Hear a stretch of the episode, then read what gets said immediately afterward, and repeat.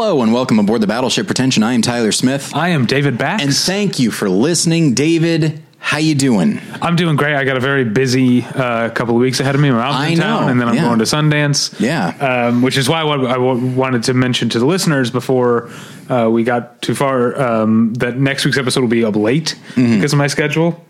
Sometimes if one of us or the other can't record, we'll find a guest host or whatever. But Right. like the episode we're doing next week is something we both want to be, need, need to be present for. Yeah. So it'll be up. So normally our episodes go up Sunday night, Monday morning. This will be Tuesday night, Wednesday morning. So just a heads up: if there's no new episode next Monday, don't email us. It's it's Right. coming.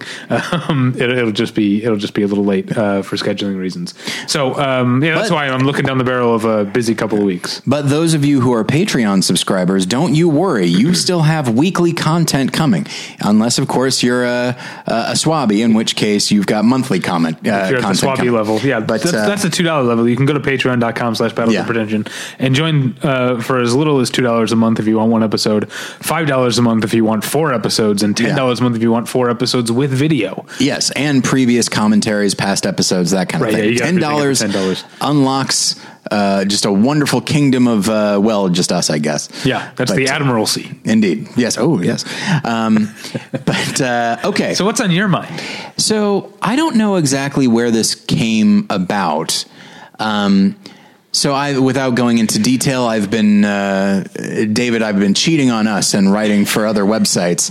Um, Well, so have I, as I mentioned. yeah, that's right. Yeah, yeah. Oh, one of them. Um, but yeah, so one of them is is more like politics based, and my whole point, my whole goal there is to uh, get people who tuned in for politics talking about movies.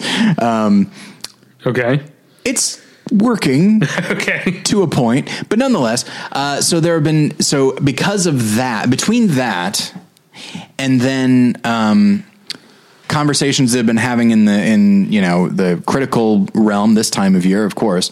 Uh, I've just been thinking more about just from a, a personal standpoint, and I think a lot of people can probably relate to this. And I wish I, I wish I didn't, but uh, this feeling of like, you know, I've never lied on this show uh, about what I like or don't like. Oh, okay. I've never lied about that. I've lied on the show. Oh no, that no, no, I lie constantly. Um, But yeah, not about my taste in movies. right.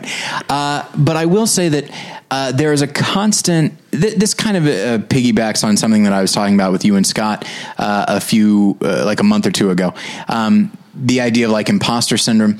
It's this sort of an offshoot of that. That I'm perpetually aware of the movies that I'm supposed to like and the movies I'm not. Okay. And th- and as t- and I think when I was younger, I, I I could talk myself into not liking something that I did like, and into liking something that I didn't. Um, now that was always rooted in having a genuine understanding of why a person could like something or why a person couldn't. Um, and uh, I think as I uh, maybe it's just as you get older, it's not so much that I don't give a shit, but it's just like you know if I can't be hundred percent honest with myself. Um, or at least just own up to like who I am and have enough faith in myself to be like, yeah, my opinion means something. It's fine, even if only to myself. Um, so I think as as time has gone on, and, and I think in the future, I'm really going to try and just let myself like the things that I like. You should. Um, yeah. So uh, That's a good point of view. while it's once again, it's not anywhere near my top ten. I like Jojo Rabbit. Okay, you're Fuck everybody. um, but also see that this is you also get so far inside of your bubble Yes. that like lots of people like Jojo I know, but for the most part, I don't care about them because that that's the other thing is I also value certain people's opinion more. Yeah. and the people whose opinions I tend to value more, they don't really, you know, they don't really I'm, like I'm that. flattered. Yeah, yeah, and um, and that's the thing is like, Well, it's, Noel, Noel Murray liked it. The the critic. Oh, f- oh yeah, yeah, Yeah. Uh, but yeah, a lot of critics uh, did like it, and again, like Yeah, I'm I- sure there's others besides Noel Murray, but I like Noel No, Murray. it's I, the I only follow one. him on Twitter, so I know that. you know, I don't think I would have nominated for picture um, or anything like that. But it's just a film that like so many people have like a, a almost a seething hatred of it, and I'm just like, yeah, it's pretty facile. Like it could be doing so much more, but at the same time, it's like it could be doing more and it's not. And at some point, I have to assume uh, like I want to assume the best of a director, and sometimes you can't. Uh, but in the case of Taika Waititi, Yeah. I think he's a smart enough director, and I think a sensitive enough enough director that if he doesn't pursue something, he must have a reason. And so the now I may not agree with his reasoning, but at the very least, I have to be like, okay, I want to try and see where he is coming from. And in the case of something like Jojo Rabbit, um, it's like, okay, yeah, it's it's not nearly as brutal as it could be, and, and an argument could be made that not as brutal as it should be. But then I also think like maybe this is like maybe this is actually for children. Maybe this is actually for like sort of if you'll. This is going to sound condescending on my part. Uh, This is Battleship Pretension. yeah, yeah, that's true. It's for people that that aren't you and me. Okay. It's for casual moviegoers, and it's it, people that would that would never. They know that the Holocaust is a horrible thing, and they won't go see a movie like that. But if you make a movie that's a little bit more entertaining and has a bit more of a gloss on it, and frankly, not as much of an edge as it could. Um, it's like an introductory way of getting them into this conversation. And again, I realize that sounded a little bit elitist on my part. Uh, but uh, and this so is the place for it. that is true. Uh, but yeah, so looking at at that um, as a satire, I think it's fairly toothless, and so it's bo- it bothers me that they big yeah. it bothers me that they call it a satire. If they were to call it a fable or something Okay. like that, I think I'd be more on board with it because it it, it contextualizes it differently Hmm. uh, in my mind and makes and suddenly the gloss and the edges. Um, but still having a certain darkness within it, I'd be more okay with it. But uh, overall, when I think of Jojo Rabbit, I think of a movie that I that I enjoyed and I was engaged in. Um, it's not the most intellectually stimulating, um, but it it uh, you know it it got me in uh, in the heart, uh, and that's and that's okay. And so it's a film that again, genuinely, it's nowhere near my top ten, and and it and this conversation is not going to rocket it into it. Um, Yeah. but. Uh, but yeah, it's just as time goes on, it's just like I'm just gonna I'm just gonna like the stuff I like. Like I good. I, I know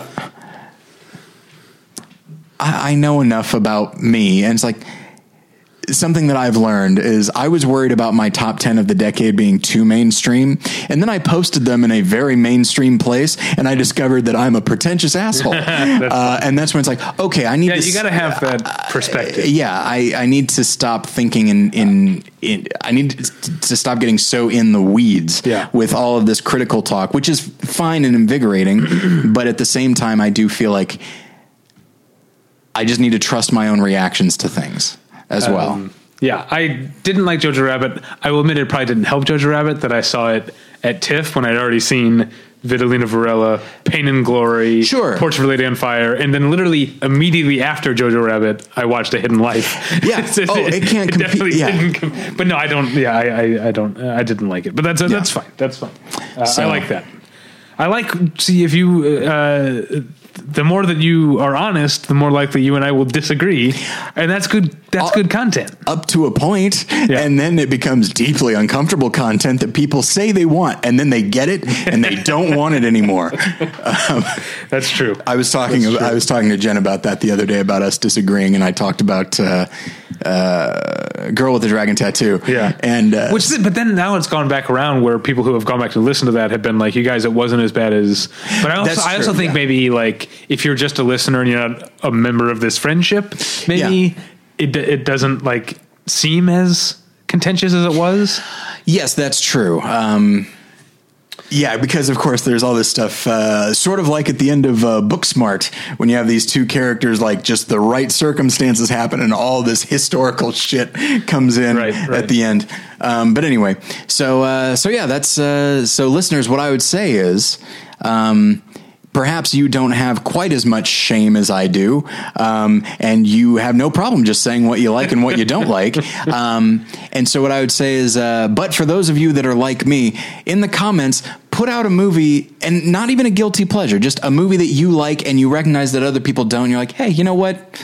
Whatever. I, I, I have enough faith in me to say what I like. All right.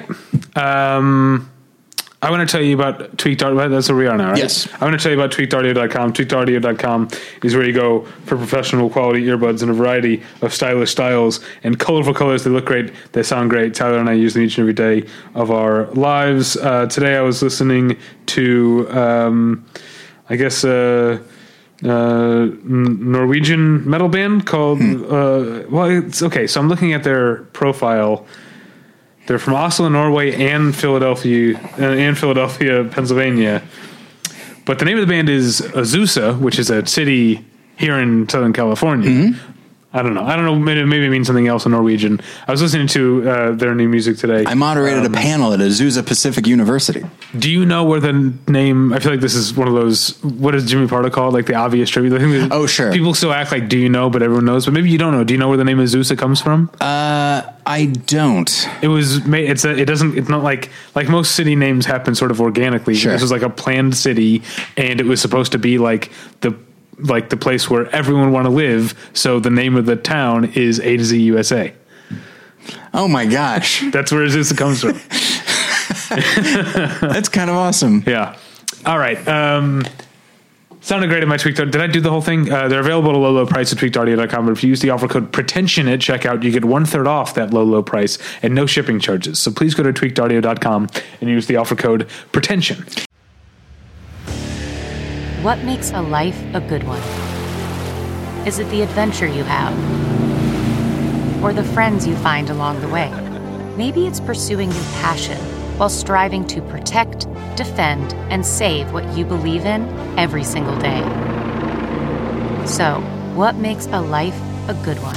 In the Coast Guard, we think it's all of the above and more, but you'll have to find out for yourself. Visit gocoastguard.com to learn more. David, I want to talk about music for a moment. Oh, um, I like that. So here's how just completely removed I am from anything from the the music scene. And I say that as though it's all one big community. Um, that uh, invariably, like, I will stumble onto a band and I'll. T- then I'm like, I really like this, and I'll tell Jen like, Hey, have you heard of this band? She's like, Yes. Everyone has heard of this band for years, and so like So I you just stum- got into Foster the People? I don't know what that is. That's like a 10 year old reference. Oh, okay. They No, that song it was- Pumped Up Kicks. oh, I know that song. Yeah, I didn't like that song. Yeah, uh, it. Uh, No, what, uh, the, never mind. I was going to keep just naming Oh, okay. uh, band, but no. it's that's the thing is like I'm I'm much more likely to know songs like that song I know, but I, I don't know the. Uh, but yeah, so I uh, just stumbled into the turns out extremely well known band, uh, the Lumineers. Um, yeah, they've been around. No. Literally, when I was going to keep doing the bit, The next my one was next gonna joke be the was going to be the Lumineers. That's funny. Oh, I wish I'd let you do it. And then you could have said so like funny. you could have said the it's like you know the Lumineers, and I could be like I do now. um, yeah, uh, yeah. I I I, uh, I don't remember exactly how I found them, but uh, but I started listening. I was like, I really like this, and uh, yeah, turns out. Uh, Everyone else does too, or at least a lot of people. Do you like uh, Lumineers? It's not. I, I it's, I'm come across as a as a snob, but I feel like having been in the trenches in the like early 2000s, early to mid 2000s, like alt country scene. I was gonna say Lumineers kind of felt like an afterthought to me. Yes, uh, as I was as I was listening to it, it's like I like this, but I also recognize like like I remember Wilco and Sure, yeah, uh, these, and so like. And so it didn't necessarily, it didn't strike me as necessarily derivative because I still enjoyed what I was hearing, but I definitely, I recognize like is not necessarily the most original thing and not every band needs to be, but, uh, but yeah, I could definitely see that f- uh, from your standpoint. Um, okay. Sorry. Anyway, we So- can, what, what episode is this? Well, let's get into it, shall we? Let's get into some math. You see, the the way that we use math, the way that you use numbers, is we things are, gen, are, are pretty easily broken down into into tens. Right. Um, even at one point, uh, the calendar that we all use used to be uh, 10 months a year, but then uh, Julius and Augustus Caesar came along and said we deserve months of our own, and they rearranged the whole fucking uh, calendar so that uh, that's why the ninth month, September, is Sept, which was Sept. Oh, yeah. Oct 8, Oh, that's true. Dec 10. I don't think about that sort of thing. Yeah, until you once you until someone points it out to you, and then you can't help but noticing it. Yeah, and I was That's- like, I'm a big dumb oh, idiot. You know that? So there's a that's a phenomenon. Uh, I can't. I, I think there's a name for it where uh, that thing where like you've never heard of a thing, but then once you learn it, you keep seeing Oh, sure. it everywhere. I had never. I, somehow I had missed that Charm City is a nickname for Baltimore, and then somehow in the past month I've heard like three times. Yeah, it's, we watched five seasons of a show that took Yeah, place in Baltimore, and. I still didn't hear Balmer? Balmer, yeah, that I knew. but I don't. Yeah, but uh, so uh, or, or maybe it's new. No, I actually I looked it up. It goes back to the '70s, so it's not new. oh, okay, Um, anyway, uh, that's got to be sarcastic, right? Charm City. no, I think it actually came from like a tourism board thing. Oh, all right. Um, but probably got adopted tongue in cheek. Sure. Uh, anyway, um, so yeah, we break things up into 10. And so, in much the same way, because it's easier to do math, it's easier to.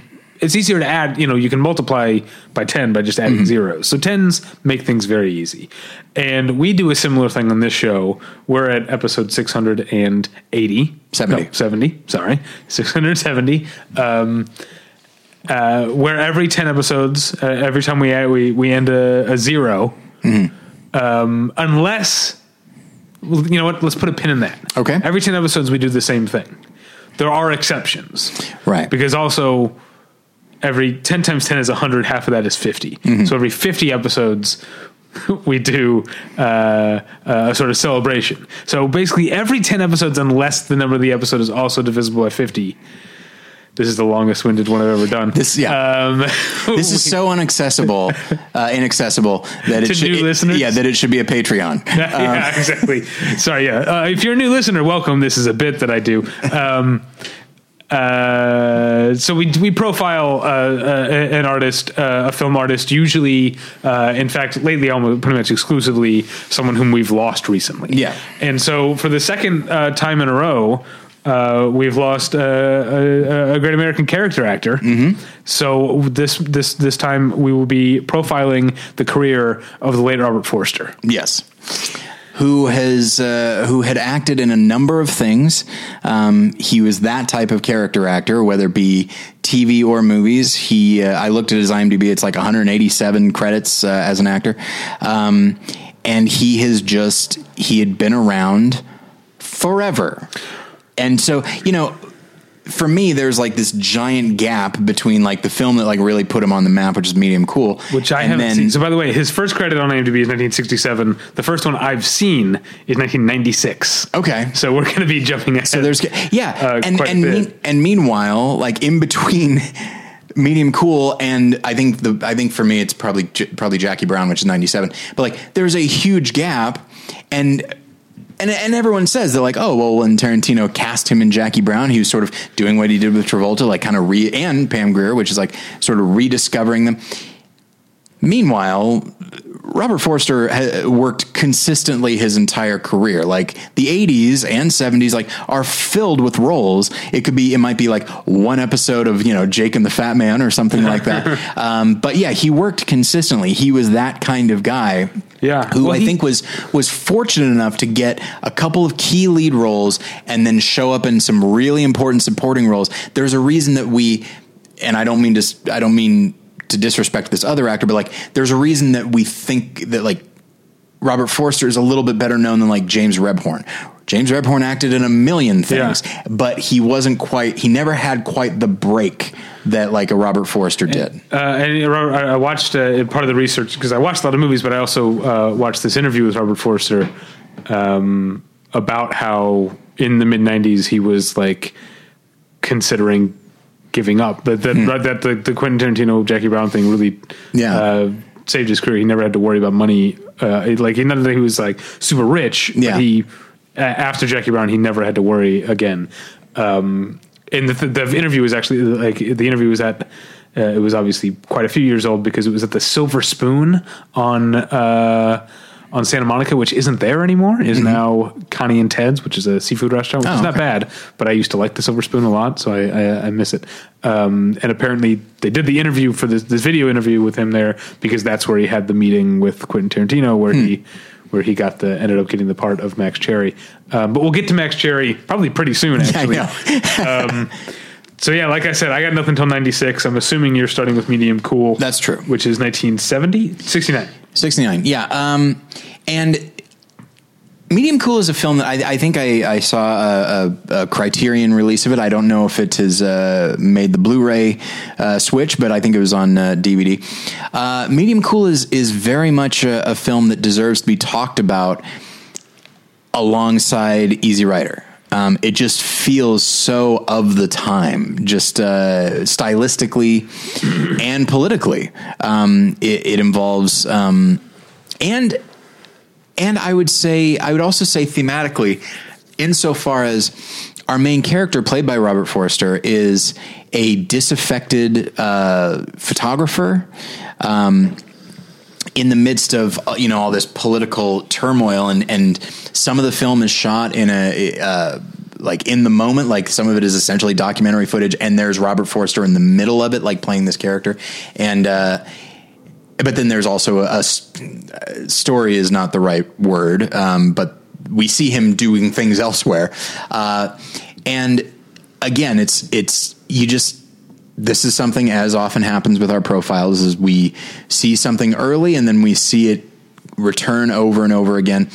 And even though Forster's pretty young uh, in this film, he already has developed in his character a certain world weariness that we would see in, I'm going to say, every character he would ever play yeah. uh, after that. Um, oh, you know what? I'm sorry. I do have a movie from 1980. I forgot. Yes, I, I knew you. Uh, yeah, yeah. Um, and so he just he had a qual he had a quality even when young of being just kind of wise beyond his years and just being you know uh, it's he would go on to he would go on to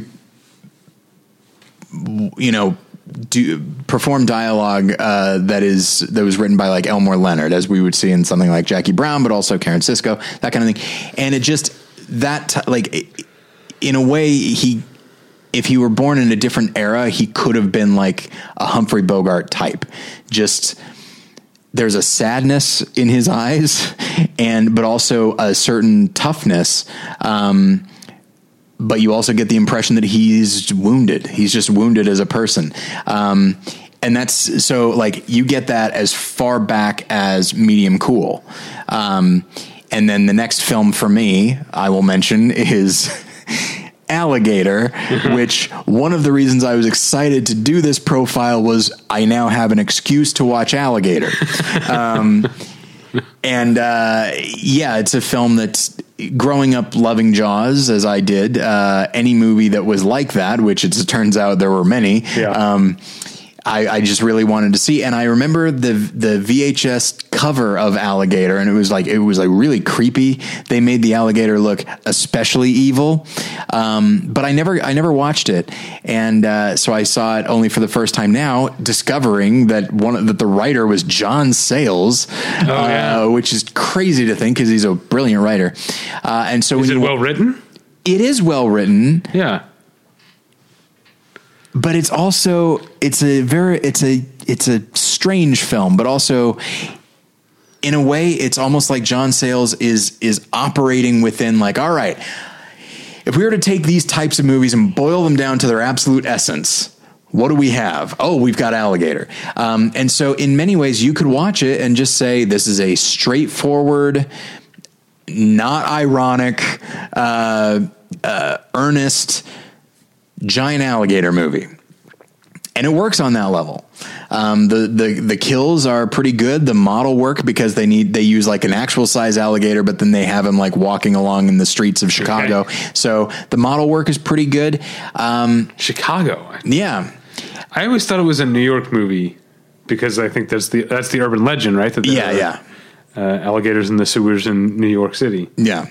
Uh, so but I think, but it's also it's a film that's very it's very tongue in cheek. Uh, Henry Silva eventually shows up in a very Quint type role, um, but he's also like.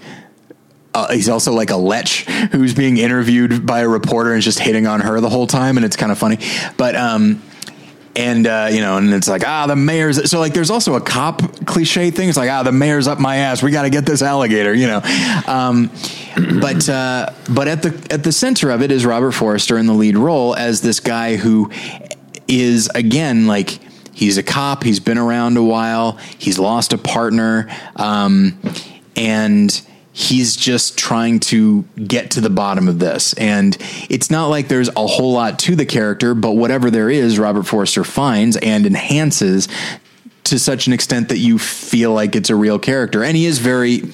He's very Brody like uh, from Jaws Okay. in that like he's just a down to earth guy who is like, yeah, I don't like. It's like I don't like telling people that there's a giant alligator because I know how I sound, but this is how it is. That's yeah. There's a great like you, you get to something that we'll get to, or you touch on something we'll get to later, which is that he he made a lot of bad movies, Mm-hmm. but he's often really good in them. Even when the script is bad, obviously Yeah. this is a John Sayles script, but there's a lot of movies where he's bringing something more. You know, he's making a character where there isn't one. Yeah. um, and yeah, definitely uh, world weariness or a certain sorry, a certain insouciance. Uh, You know, like a, a, a cool. Uh, Yeah. Even when he's playing assholes, which he sometimes did. Yeah, but underneath, underneath all of that is, I think, a genuine. I mean, I, I said Bogart earlier, and I think I think that's a pretty apt comparison because underneath a lot of Bogart performances, not all of them, uh, there is a decency. Yeah. and a real desire, a character really desiring to do good, but maybe kind of forgetting how to to do it. Yeah. That's something else I thought about watching these movies is he was used best uh, when his character was decent. Yeah. Um, I also think he's used best um, uh, when his character is more of an everyman because he weirdly uh, got cast, uh, at least in the last 20 years of his life, often playing like really rich guys. And it was always a weird watching, like doing research for, for this. It was like, uh, no, he's better when he's playing the, the Max Cherries. you Yeah. know? it's, uh, I don't buy him as being out of touch in the way that the rich guy character is often supposed to be. Right. I could see him being a certain type of rich guy, but not like, you know, not Edward Herrmann or Yeah. something like that, you know? uh, Alligator, directed by Lewis Teague, Okay. did a number of things, including Yeah. Navy SEALs. but right. also, speaking of memorable video store covers, Mm-hmm. you know what else Lewis Teague directed? I looked this up at one point. Yes, of course. Collision right. Course. Collision Course, which uh, featuring Jay Leno and Pat Morita. Yeah. Uh, and it is the inspiration for multiple photos that I've taken at weddings. Yeah, look it up if you don't know it. yeah. All right, so then are we moving on? I haven't seen, nobody saw Collision Course. I haven't seen it, but that cover stayed with me. So uh, are we? So is Jackie Brown your next one? It's my next one. Yeah. Okay, so, I, have one, I have one before that. He did a lot after Alligator. He did a lot of schlocky horror movies, There's some scanners, some uh, um, like scanner sequels type things. Yeah. um, I was like getting confused, but I realized I was still on Lewis Teague's page, not uh, not Robert Forster's. I was Yeah. like, wait, what did he do? Um, he was also in Maniac Cop three. Sure. And then in 1996, he was in another movie directed by the director of of of, main, of the main, all, all three Maniac Cop movies, and I'm talking about 1996's Uncle Sam, which is a not very good but very fascinating uh, uh, supernatural slasher movie that is also has some weirdly complicated or maybe not straightforward feelings about war in the military. So the premise of the movie is that um, it takes place. You know, it's 1996. It's years after the a few years after the Persian Gulf, but there's a a soldier whose body is finally recovered and sent home, and um, his body was badly burned. And uh, that night, some local kids in this small town. Uh, decide as a form of protest or just because they're little shits to burn a flag on his grave. Mm. And so then he wakes up as this like charred zombie and goes around basically killing people who are unpatriotic. Oh.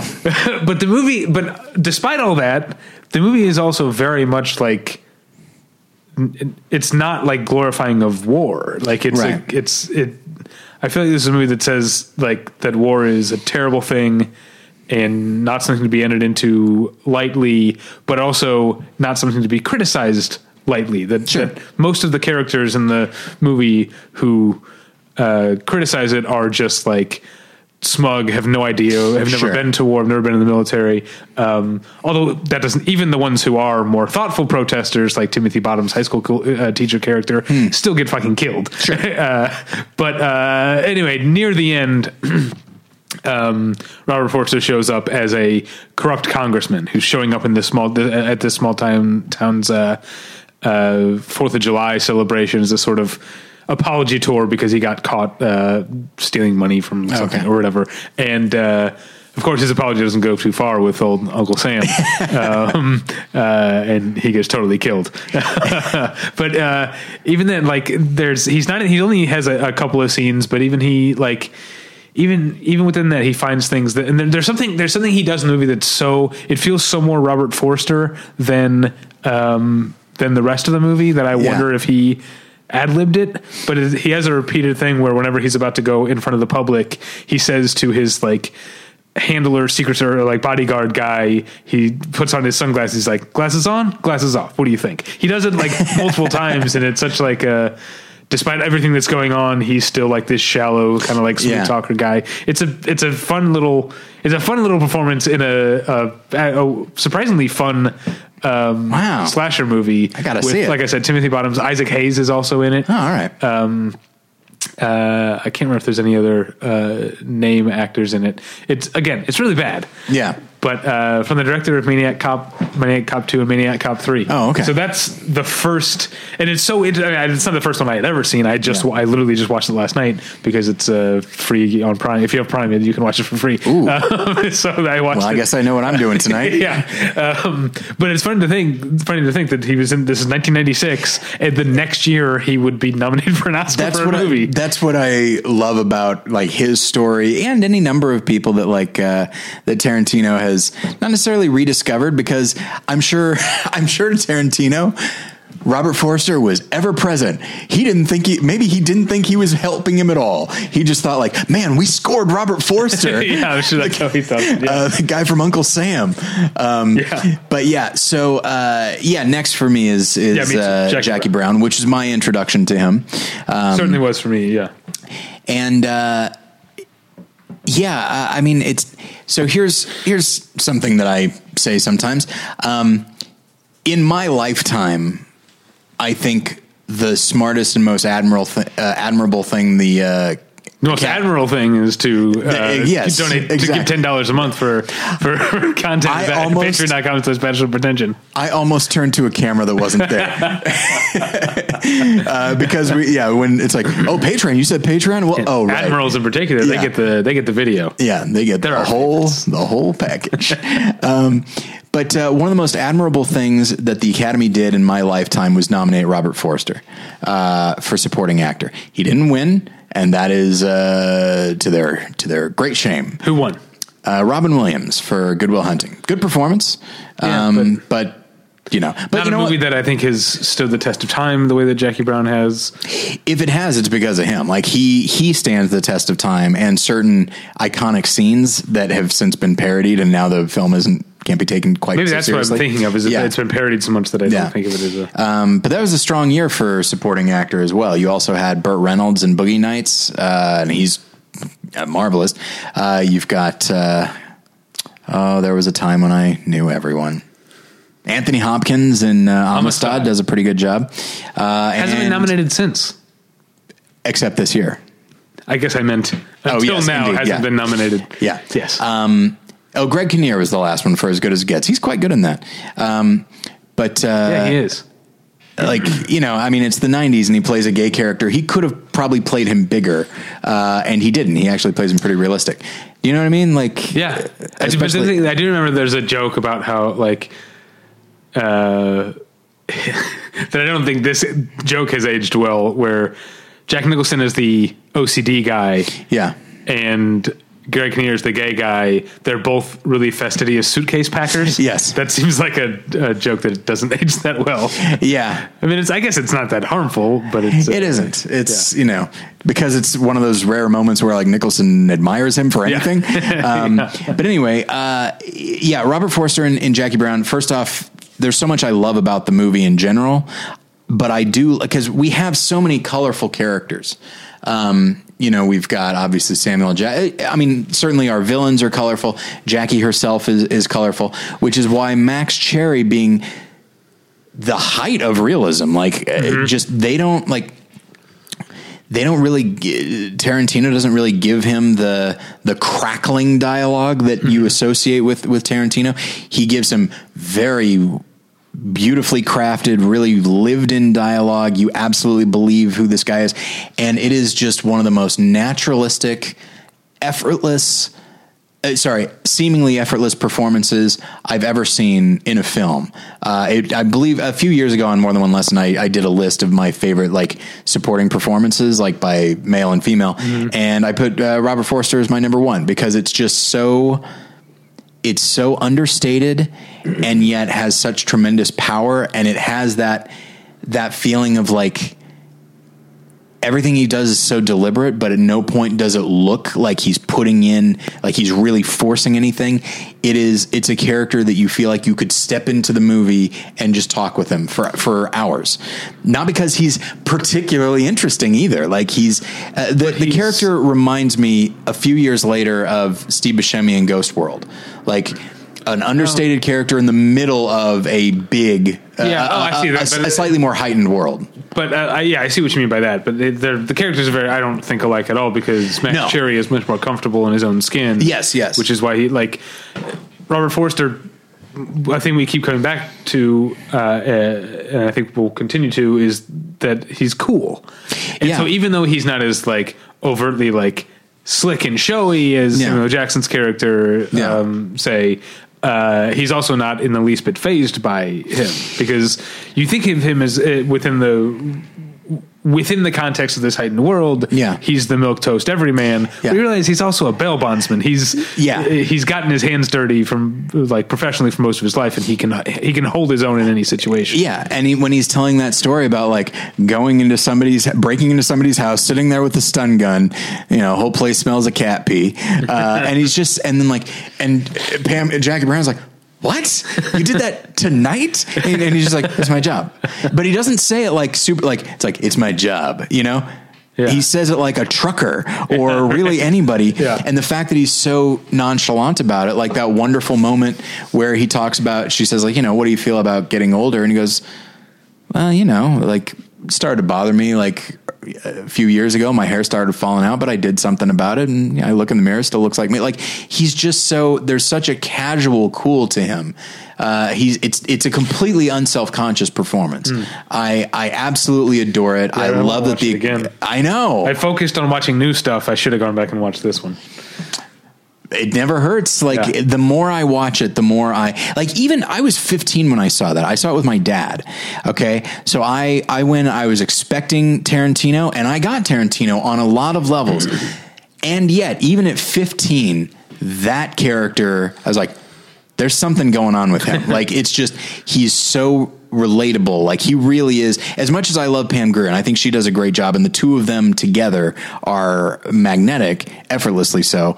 Um, but he really, I think, is the heart of the film, um, and I, I adore it. All right, um, it's been a long time since I've seen the Psycho remake. Speaking of Gus Van Sant movies, Yeah, uh, this is. I tell you, um, I remember Roger Ebert when he talked about um, when he talked about the Psycho remake. He said it was like a, a, an, an- a very interesting misfire, and he's like, he goes, "But how when you are going to remake this movie?" The one thing you could have done to maybe improve it was cut that long psychiatrist speech at the end, Right. and that's who Robert Forster plays. And yeah, it won't be the last time he shows up at the very end of a movie. sure, yeah, We'll, we'll talk later. Uh, but what I will say is that he has you were talking about it before he can take dialogue and imbue it with something Yeah. and that long character that that long psychiatrist speech at the end of psycho which I think was probably a bit more necessary in 1960 than it was in 1998. Um, you know, by that time, the idea of like multiple personalities uh, was not uncommon in movies. In fact, it was probably overdone. Right. Um, so we certainly didn't need that, but he delivers it in a very matter of fact way. You absolutely believe that he is a psychiatrist and that he's just explaining, and that he's a consultant. Used, you know, he's accustomed to maybe working with police. Uh, and so, like, if anybody can take that speech and make it feel somewhat fresh, or at the very least, like actual dialogue, instead of someone who at any point could look at the audience and say, "Everybody got that?" Uh, it's Robert Forster, and so I think he actually does as much with that dialogue as any actor could. Yeah. Yeah. We're going to get, yeah, there's another one we're going to get to in about uh, 15 years. Okay. Um, that uh, has kind of a similar purpose at the very end of a movie. Okay. And that he makes work. But anyway, I'm uh, next up for me is 2000. Um. Uh. Yes. So we've got uh, a couple in 2000. We've uh, we've got one that I just watched, which is the uh, Joe Mantegna directed Lake Boat. Yes. which is a David Mamet uh, uh, script and um, not one of his best, I would say. In Right. fact, I found most mo- most of this movie very unpleasant to watch. Yeah, it's it's not a well made film. I owned it for a while because there are aspects to it that I enjoyed from a dialogue and mo- specifically monologue standpoint. Um, and it has a pretty good cast: Mm-hmm. It Charles does, Durning, yeah. Peter Falk, um, and then uh, George Wendt. Wendt, Andy Garcia. Um, but uh, Denis Leary is kind of the weak link there. Yeah, which is interesting because I think I would have I would have guessed that Denis Leary could work really well with David Mamet dialogue, but not in this type of movie. Um, Yeah, I yeah, I just don't believe. I I don't, I don't think that, I think Denis Leary is a very limited actor. You know, if it's, Maybe that's like I remember. There's not much. I don't really like the movie Suicide Kings that much, and even though and his his biggest scene in Suicide Kings shouldn't be in there st- uh, from a structure standpoint, but he's quite good in it. Yeah, I forgot. I forgot about that movie. That was one of the first uh, DVDs I ever owned. I bought Sure. the first. I, I think I had like a gift card or something to Best Buy, a gift certificate. I don't even know Yeah. Mm-hmm. if they were using cards back then in 2000. But uh, if I remember correctly, the four DVDs that I bought, Okay. I'm going to try and do in, in alphabetical order. okay, Four Weddings and a Funeral, Mm-hmm. Suicide Kings, The Thin Red Line, and Time Bandits. wow. Three of those I really still stand Yeah, by.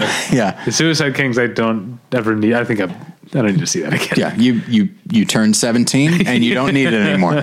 Um, I was probably 18. Yeah. Anyway, um, yeah, uh, but yeah, he, so you mentioned monologues. He's got a couple of uh, monologues, including one big one near the end that Yeah.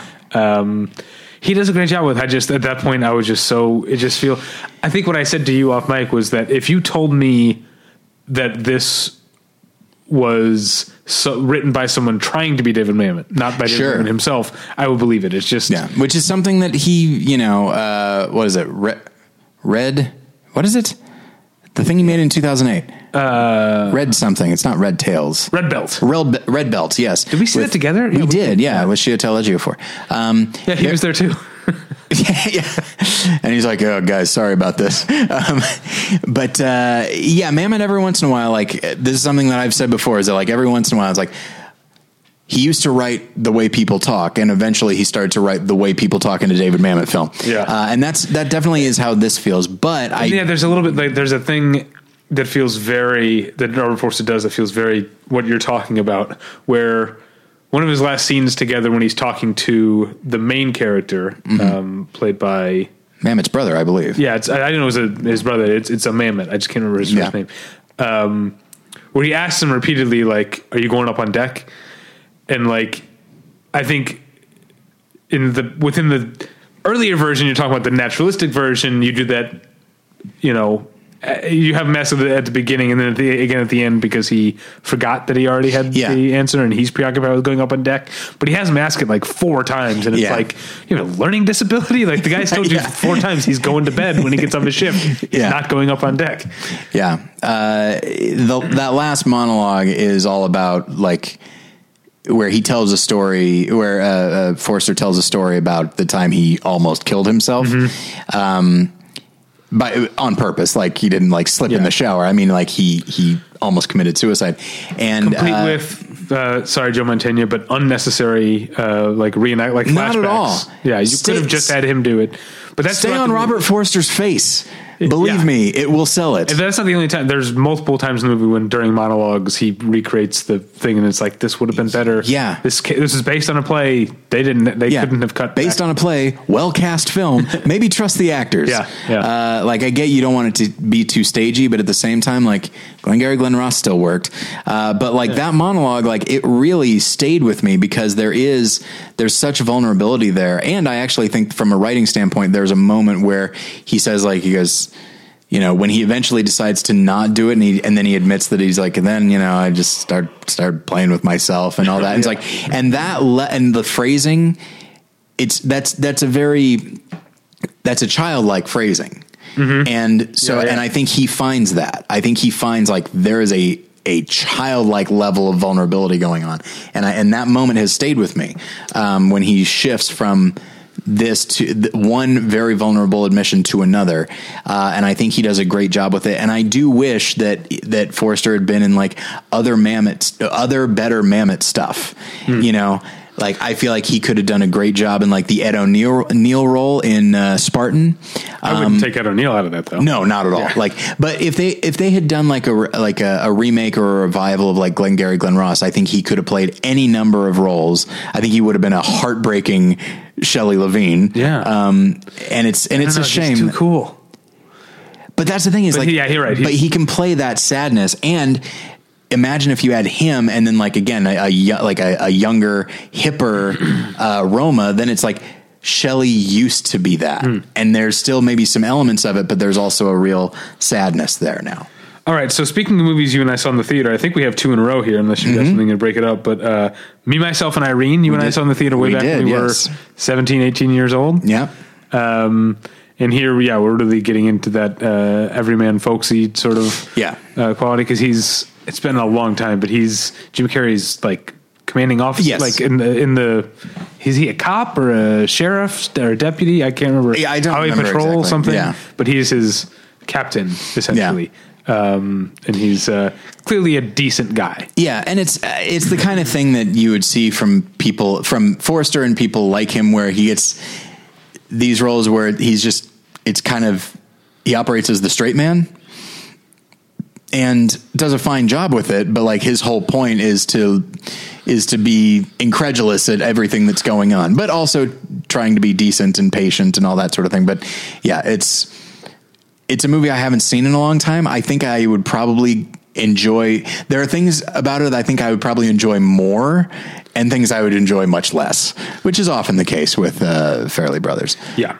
Uh, and then after that, we've got Mulholland Drive. There's not that much to be said No. about Mulholland Drive. It's him and uh, Brent Briscoe um, from uh, right. A Simple Plan. Sorry, people who were listening last week may have remembered that I was sick. Uh, Yeah. I'm still not 100% over it. Um, right. Yeah, and it's and he just plays. Yeah, he's very very briefly in Mulholland Drive. Uh, I think when it was developed as a pilot, I think the character was supposed to be a bigger part of it. which is one of the one of the reasons that uh, I mourn the fact that it was a movie instead of a TV show, because I I do think that those two characters because it clearly they were meant to be like. Brent Briscoe, he's not bumbling, but he clearly is meant to be sort of the comedic sidekick. Um, yeah, that would have been a fun. but yeah, as it, show to watch. as it is, it's just a it's just a, a an effective cameo. Uh, moving on to 2000 or staying in 2001, I'll admit that I don't remember him in Human Nature because I haven't seen Human Nature since it was brand new. Uh, I didn't see Human Nature. I don't remember liking it very much at all. Uh, next up is a movie that I watched in preparation for this called Finder's Fee. Do you know who directed it? I do know who directed it. Okay. Jeff Probst. Jeff Probst directed it. Have you watched it? I have not. I've not. I've not heard good things. It is not good. Got a good cast though. Great cast. You've got Eric Yeah. Palladino in the lead. Uh, people who watched uh, ER in the late 90s, Mm-hmm. early 2000s, uh, like I did, know Eric Palladino. Um, do you know the premise? Don't look it up. Do you know the premise of the movie? I don't. Because it's all. It's. I looked it up. It's not based on a play, but it could be a play. Because other than the opening couple of shots where Eric Palladino finds a wallet on the sidewalk, the Mm-hmm. entire movie takes place in his apartment. Oh, okay. And the premise is that Eric Palladino finds this wallet. He's got buddies coming over to play poker. he looks to the wallet, Good Samaritan, whatever, to try and find uh, who it is, try and find how to get it back to him. He finds a number for someone named Victor. He calls and he says, uh, and he has an ID but no picture. Uh, uh, it's like a uh, fireman's uh, Oh, okay. uh, membership, uh, whatever. Um, so he calls this number Victor. He's like, "Hey, my name is so such and such. I live at this address. I found a wallet that belongs to someone named Avery Phillips. Uh, well, I'll be here all night. You know, uh, here's my number, or just come by. I'll be here all night." Um, and then after he's left that message for Yeah. Victor, he finds a six million dollar winning lottery ticket in the wallet.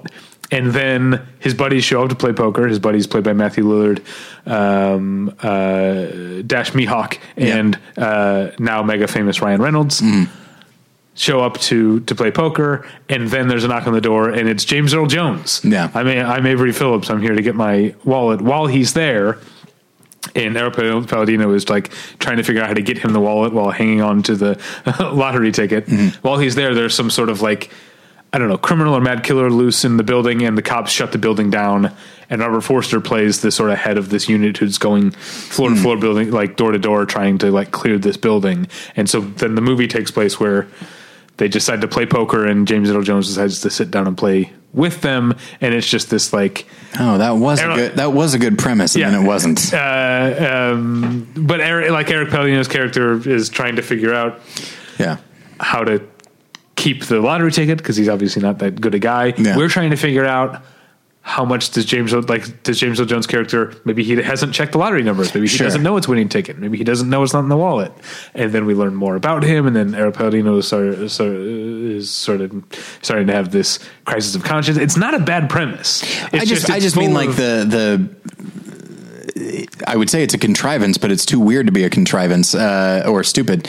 The idea that like at this exact moment, that's when the building gets shut down for Yeah. for an external But reason. I mean, that's you get one of those. I guess. Like I, I would buy it if that's the thing. Is the movie is just so indulgent. The Mm-hmm. characters um, don't behave in a way that I uh, believe at any moment. Yeah, The movie's sometimes very uh, ugly in its in its stereotypes. Um, and it's yeah, it's mostly uh, just grating and annoying. But Robert Forster has like three scenes, Yeah. uh, including one that's the rest of the people are in the room because everything everyone's always in the room. Of the, but it's basically just him and James Earl Jones. You Yeah. can't go wrong with Sure. It's a great. But like, uh, going back to what we were saying, this was of all the bad movies that I watched for this, and there were a, a number. Hmm. This was not the worst. Lake Boat might have been the worst. Um, I don't know. There's been some bad ones. Um, but this was the clearest example of the, a movie just coming alive when Robert Forster is Sure. on the screen because he brings so much to this character where it, he's playing multiple le- levels and also knowing he's playing for an audience, giving multiple levels of where like, is this cop an asshole? yeah, because he's kind of being an asshole, or is he just in the middle of a stressful situation and whatever's going on with these dudes playing poker is a distraction from the fact that there's a fucking like gunman loose in the building Yeah. or whatever the hell it is? Um, is he just uh, uh, can he be trusted if it comes to that? Like Right. he's he understands that. Robert Forster seems to understand how his character's presence uh, affects the the machinery of the movie's narrative and creates a really interesting uh, and kind of funny, like uh, weary asshole cop character. And that's the thing. Another thing I think watching the movies as they go on. You know, I had Uncle Sam where he's playing a corrupt congressman. Sure. Here he's playing kind of a, an asshole cop. Like I think as things went on, as he became more, I guess, avuncular, it feel like it feels feels like he stopped getting cast as a bad guy Sure. or, or or a guy with any rough edges at all and that's that's a loss to me is that Yeah. he was he was good at being kind of a dick Well, and I, you know, in talking about the, looking at the words that we've used to describe him, which is like a certain type of cool, world weary, uh, a, wounded, maybe, uh, able to to project a certain decency. That actually makes you pretty malleable. And and not not to, not to suggest like tremendous range so much as you can take that you can you can play up some of like one aspect of that play down another and now you have a guy like you can easily take that and turn it into a villain or the most decent hero you have ever seen. Uh, and I think I think Forster was able to was able to do that. So like the idea I imagine he doesn't really I imagine he doesn't look or sound that different than Max Cherry, but if you just dial up the authority that Max Yeah, yeah. Cherry has and dial down the decency, then it's like, okay, now we have a cop who does have a bit more of a hard edge Yeah. uh, and could be an asshole. And uh, yeah, it's it's it seems so strange that again, it's not so much about doing all these different accents and all that. It's about finding what these character, what these various characters can be, and be like, yeah, I see, there's some of that in me, so I'm going to play that up. And I think he's he's uh, I, yeah, the word I use was malleable, like or or adaptable. He could adapt to these characters or adapt to these characters to something that's already there in him, um, which is uh, you know you don't get cast this much in this in this many types of movies Yeah. uh, if you're unable to do that. All right, now I'll admit I to not really remembering him and Like Mike. I didn't see I it. saw Like Mike. Okay. Because that was that period when I worked at the video store and I saw almost everything. Mm-hmm. I say almost everything because I didn't at the time see Confidence. I watched Confidence Right. for the first time of the other night. Um, not my kind of movie. I don't really have time for it. And it seems like a waste of Robert Forster. He's barely in it. Yeah, it's. I think he's there mostly. Uh, for the trailer. yeah, I feel like the scene where we're introduced to him and you see him like talking in the front and the back of the limo. I didn't watch the trailer. I feel like that's probably in the trailer sure. uh, as like this is the mark. This is the guy we're gonna Yeah. steal from. Even though he that isn't even that's technically who they're stealing from, but John Carroll Lynch is the one they go through, and he has Yeah. way more to do than rubber Robert Forster. Robert Forster's just barely in the movie. Yeah, it's it's something that happens every once in a while. Anytime you have like the mark, uh, like I'm reminded of. Uh, I know it's not a heist movie, but it has an element to that. Like when I think of like Game Night and how underutilized Danny Huston is in that. Oh, right. Uh, it's that kind of role. Um, incidentally, there are th- I haven't seen Confidence in years. My DVD copy apparently doesn't work anymore. Yeah. uh, Jen and I saw it in the theater, and so like it's a film that we purchased because we it's when we were dating. Um, in retrospect, yeah, I think it's too clever by half. I do like some of the visuals of, that James Foley uh, incorporates, who directed Glengarry Glen Ross. Yeah. and I remember it being Same DP too. I looked it up. Uh, Oh, okay, all right. I don't know. It, it seems clever, but there's actually like there's a couple of because I'm not one who normally harps on plot holes, but if it's a movie like this, there are parts where it's like, wait, how did they know that was going to like? Yeah. like it doesn't actually explain how Yeah. how they make a leap from one thing uh, Yeah. to the next. Like we don't really know how. I mean, I guess you can maybe assume, but like Andy Garcia gets involved with uh, Luis Guzman and um, Terriers. What's his name? Uh, who's the other cop? Donal Logue. Donal Logue. Yeah. And like we never really see him find out who they are or how they're connected to Ed Burns' Yeah. character. I guess you could fill in the blanks, but uh, I also just I've never been a big Ed Burns Ed Burns fan. Yeah, seems uh, like it'd be a jerk. my my takeaway uh, from the movie. First off, just now I forgot he was in it. Um, Who Ed Burns? yeah, the lead of the movie? he's movie. the lead of the film. yeah, uh, but I remember like between Ocean's Eleven and then this, I remember being like. Andy Garcia is turning out to be a pretty solid little character actor. Yeah. Like I remember really liking him in this and enjoying what uh, Dustin Hoffman was doing. Um, yeah, he's chewing the scenery, but in a way that I enjoy. yeah, and he's actually not. He's also not in the movie that much in He a good isn't. way. Yeah. I think like they knowing he's shooting the scenery, they don't go Yeah. back to him very often. Yeah, but yeah, I, but yes, I agree. Like it's a not unlike Mulholland Drive. Like at the time, I mean, Robert Forster, I wouldn't say he was necessarily a draw, but he was somebody that I was always aware of. And so imagine my disappointment when he didn't show up again in Mulholland Drive. Yeah. and then in this, it's just like, oh, feels like a waste of uh, a notable actor. Yeah, yeah. He because everything he does, he does by proxy. It's either they get through him through John Carroll Lynch, Yeah. or he. The only time that that he's an he does anything active, it's actually is it Morris Chestnut? Is that the actor? That, I think so, yeah. That uh, actually goes and like we never see him outside of his office except for the, or, or the limo. Like he never he never does anything. Anyway, that's Yeah. not the point. Uh, moving on, Charlie's Angels Full Throttle. I saw it in the theater. I don't really remember. I didn't see it. You mentioned Karen Sisco, the TV series, Yeah. uh, where he played essentially the Dennis Farina role from Yeah. From Out of Sight. Yeah, so he plays Karen's father, yeah. Marshall. Um, and uh, we watched several episodes of, of this. I don't know how I think I might have. It was only only. I'm looking at only ten of them aired. I might have Okay. ended up watching all ten. Yeah. Uh, yeah, I, I only watched a few, but I remember on one hand, I was disappointed that it wasn't De- Dennis Farina because I love him in that. but I also thought like, no, this is a good, this is, this is acceptable uh, because it's, and I know they're not lifting lines directly from uh, Elmore Leonard, but it's still that vibe and it's still that type of lived in cool that you would find in Elmore Leonard books. Uh, and I think he's, he was, I remember really liking him and really thinking that he did, he was able to evoke the same type of thing that Dennis Farina was doing, but still making it his own.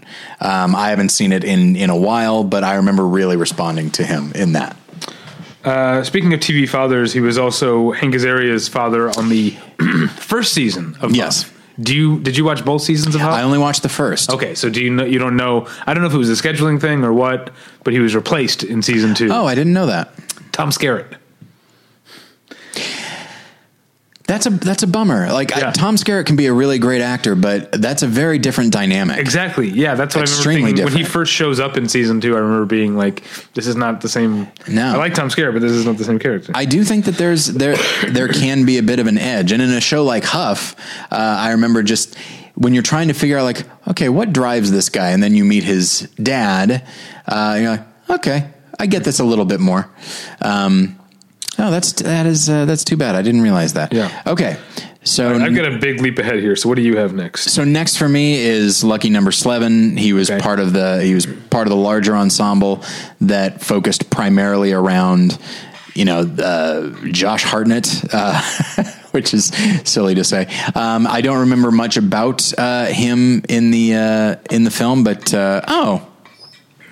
Huh. There's a guy named Kevin Cha- uh, Kevin Chamberlain, and I'm uh, Facebook friends with him. How about that? Anyway, uh, so let's see.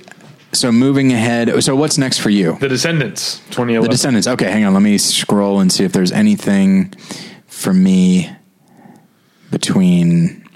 I don't think so. I think The Descendants is my is my next uh, my next film as well. Yes, it is. Okay, so I haven't seen it since the theater, but he, um, as I recall, he plays George Clooney's father-in-law. Yes. yes. Um, and yeah, this is a movie that I think is a good use of. It's a. I don't think the It's- movie's great, but Yeah. it's a good use of uh, of him. It's a It's everything that he is, Uh-huh. as that we've been talking about. Like it's a supporting role. We don't see him a lot, but when we do see him, it he's playing up one of these elements that we're talking about. yeah, and I mean he has what to me the most memorable part of the movie when he Sure. tells the the shithead kid, "I'm going to hit you," and then he hits him. yeah. Yeah. And uh it's it's funny. So that scene is funny but the one after because that kid in his mannerisms is is so similar to my brother-in-law uh jen when we watched it she started laughing so hard because the kid's in the back seat and i think he's like holding like uh, ice to his nose and he's like that was unreal. And he's like, what kind of old man just hauls off and fucking cold cocks you like that? and it's just, and he doesn't say it with like a Minnesota accent, but he has, a, he has a cadence that's exactly like my brother-in-law. And so we laughed really hard at that. But yes, that moment of like, I'm going to hit you is, uh, it's funny, but it, it clearly like it comes from because the kid is saying like thoughtless things. Yes. and the dad is like, "I- this is how he's able to express this. He's not the most expressive character, so this is one of the things that he that he does. But uh, you know, we mentioned uh, a word we used earlier was world weariness. But there's something about uh, the, f- and maybe I just think this way because I didn't come to know who he was until he was already like sort of Sure. on the other side of middle age. But um, there's a certain like experience and a certain being comfortable in your skin that I think is a in, in his in his characters that that comes with age in certain people. Yeah. I think so. It- so uh, that sort of like I'm going to hit you thing is so it's so confident. Yeah. and this is a guy who's like lived a life. He's a man in a lot of like that sort of classic sense. Yeah. And there's like a code that he's following. It's Yeah. almost like he's not say it's almost like he's not he doesn't hit the kid because he's mad but just because he thinks the kid deserves it There's You know what I mean? yes, I could see that. Um, like the kid has clearly touched a nerve, but this is not this is not coming from a super emotional place. Yeah. uh, yeah, I, I agree with you 100. percent uh, Once again, like that moment feels of it feels very Elmore Leonard to me. The idea of a character announcing "I'm going to hit you" before he does. Yeah. Uh, but then later he has a really great moment with George Clooney, uh, where Clooney is just like he's taking so much. He, he's he's trying to like express things uh, to his father-in-law, and his father-in-law is like, I don't remember the exact line, but essentially saying something is like, I need to say goodbye to my daughter, so maybe stop making this about you. Uh, again, that's That's not the line. That's not the line, but uh, and in that moment, there's there's it's some of the best in general. Uh, it's one of my favorite performances by George Clooney. I think he does great work in it. But um, but I do also think that uh, yeah, Robert Forster in that moment where you start to see the cracks, like because at this point he is really saying like she's almost gone and this is it, and so like I can't punch you anymore. Like I can't. That's it's not going to be that anymore. Now it's now it is purely emotional. It's a really it's a really.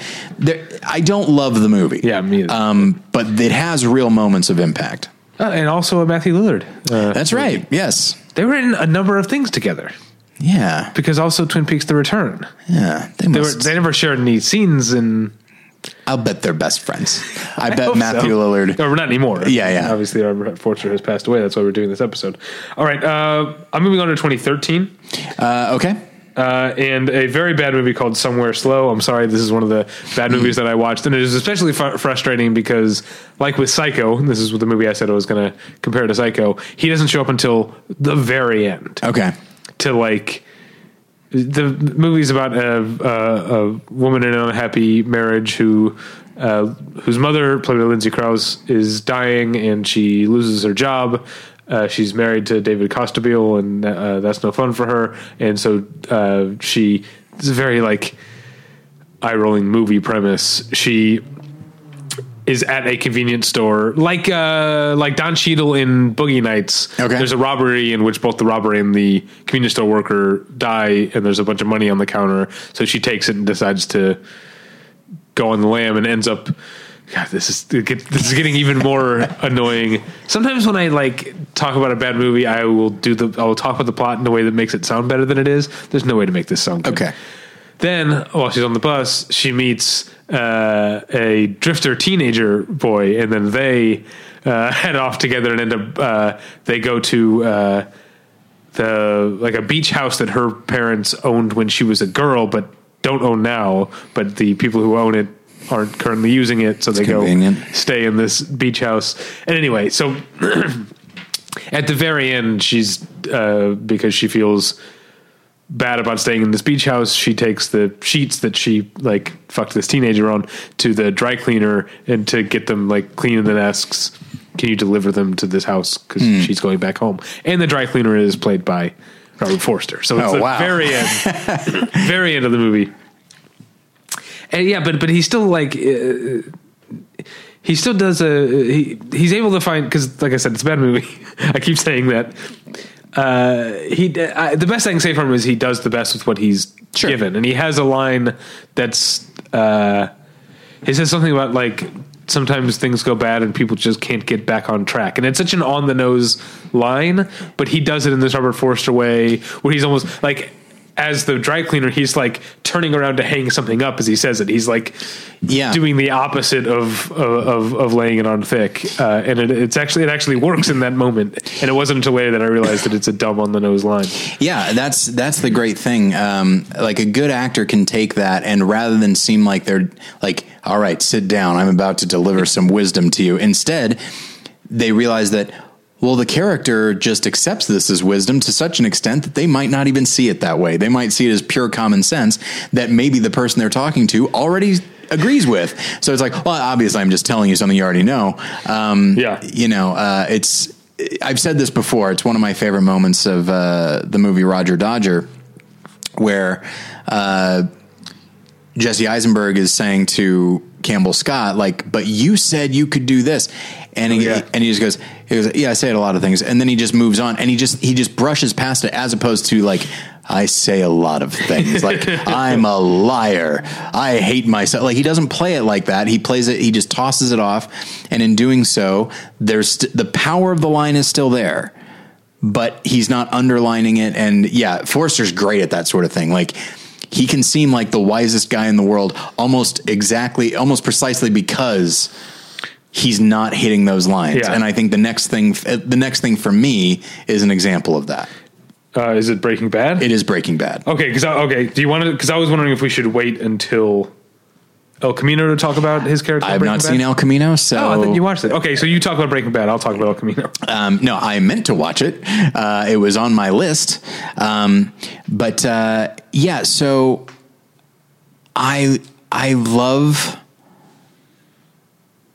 As you know, I'm not a huge fan of Breaking Bad, and uh, but I, is it called Granite State? That Granite State's the episode, yeah. Um, and it's uh, he plays a guy who just uh, I don't know exactly what his job is. Well, maybe he's Oh. not doing it as a function of his job. Um, well, his job is that he owns and operates a vacuum repair. okay, that I retail didn't I didn't recall. Um, Um, th- that's his whole thing. Is it's like that. He's like the vac. The, his nickname is something like. The, I can't remember what it is. They actually make fun of it in El Camino that Jesse al- also can't remember what it is. So, oh, that's funny. uh, but it, it's something vacuum related, and that's why when Bob Odenkirk meets him in this episode, he's like, "Oh, you really do? like, you really do sell vacuums or fix vacuums or whatever." Oh, okay. Uh, yeah, I don't. Uh, I did not remember that. I just remember that. I remember his very matter of fact interactions with Walt that seem th- they're all business, and yet there seems to be a real uh, a sense of connection. Seems like too strong of a word. Like this is this guy's job and it's it could be Walt for this month and uh, someone else for the next, you know. But uh, but just the way he carries himself. Uh, again, I'm going to come back to this word "wounded." Like you you feel like oh, at any moment I could I could watch a whole movie about this guy's life and how he wound up doing this, um, and uh, and just the way that he talks to Walt uh, is just he seems to have pity for him, uh, which is understandable because of like chemo and that sort of thing.